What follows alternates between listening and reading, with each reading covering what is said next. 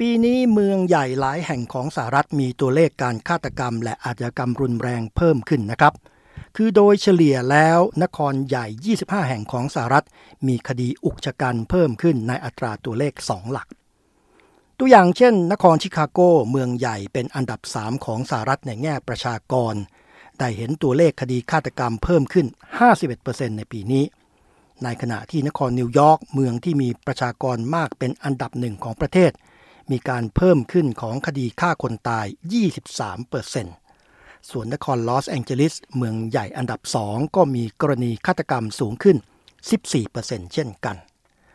อย่างไรก็ตามเมืองใหญ่อื่น ๆ ซึ่งจัดอยู่ในกลุ่มนครใหญ่ 10 อันดับแรก อย่างเช่นนครดัลลัสในเท็กซัส และเมืองซานโฮเซของรัฐแคลิฟอร์เนีย กลับมีคดีฆ่าคนตายลดลง 4%กับ 21%ตามลำดับ ผู้เชี่ยวชาญด้านอาชญาวิทยากล่าวว่า ถ้ามองโดยภาพรวมแล้วตัวเลขอาชญากรรมรุนแรงในเมืองใหญ่ของสหรัฐขณะนี้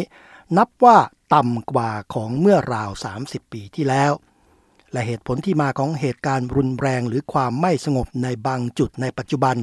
มีความสลับซับซ้อนมากกว่าที่ประธานาธิบดีทรัมป์ใช้เป็นเหตุผลข้ออ้างเพื่อส่งกำลังเจ้าหน้าที่ของรัฐบาลกลางเข้าไปรักษาความสงบ และว่ามีปัจจัยเฉพาะตัวหลายด้าน ซึ่งเป็นเหตุผลของการเพิ่มขึ้นของเหตุการณ์รุนแรงในบางจุด ในช่วงหลายสัปดาห์ที่ผ่านมา ผู้เชี่ยวชาญย้ำว่าถึงแม้การหาเหตุผลเพื่ออธิบายการเกิดอาชญากรรมและความรุนแรง อย่างเฉพาะเจาะจงจะเป็นเรื่องยากก็ตาม แต่ก็มีปัจจัยสนับสนุนหลายอย่างที่พอจะช่วยให้เห็นภาพที่ว่านี้ได้ นับตั้งแต่อากาศที่อุ่นขึ้น และการผ่อนคลายมาตรการล็อกดาวน์ ทำให้ผู้คนออกไปทำกิจกรรมนอกบ้านมากขึ้น ซึ่งก็เปิดโอกาสให้มีอาชญากรรมเพิ่มขึ้นตามมาด้วย รวมทั้งการที่ผู้คนหมดศรัทธากับสถาบันและเจ้าหน้าที่รักษากฎหมายเป็นต้น อาจารย์คริสโตเฟอร์เฮอร์มันอาจารย์ผู้สอนวิชากระบวนการยุติธรรมอาญา ซึ่งเป็นอดีตเจ้าหน้าที่วิเคราะห์ข้อมูลอาชญากรรม ของกองบัญชาการตำรวจนครนิวยอร์กชี้ว่า ส่วนใหญ่ของคดีฆาตกรรมและการใช้อาวุธปืน ซึ่งเกิดขึ้นในเมืองใหญ่ของสหรัฐตอนนี้ มีเหตุผลที่มาจากเรื่องการค้ายาเสพติด และกิจกรรมของแก๊งอันธพาลนอกจากนั้นเหตุการณ์รุนแรงส่วนใหญ่ก็มักจะจำกัดอยู่เฉพาะในเขตของเมืองบางแห่ง ซึ่งเป็นพื้นที่ยากจนและมีตัวเลขอาชญากรรมสูงอยู่แล้วด้วย อาจารย์เฮอร์แมนตั้งข้อสังเกตด้วยว่าการคั่งค้างของอาชญากรรม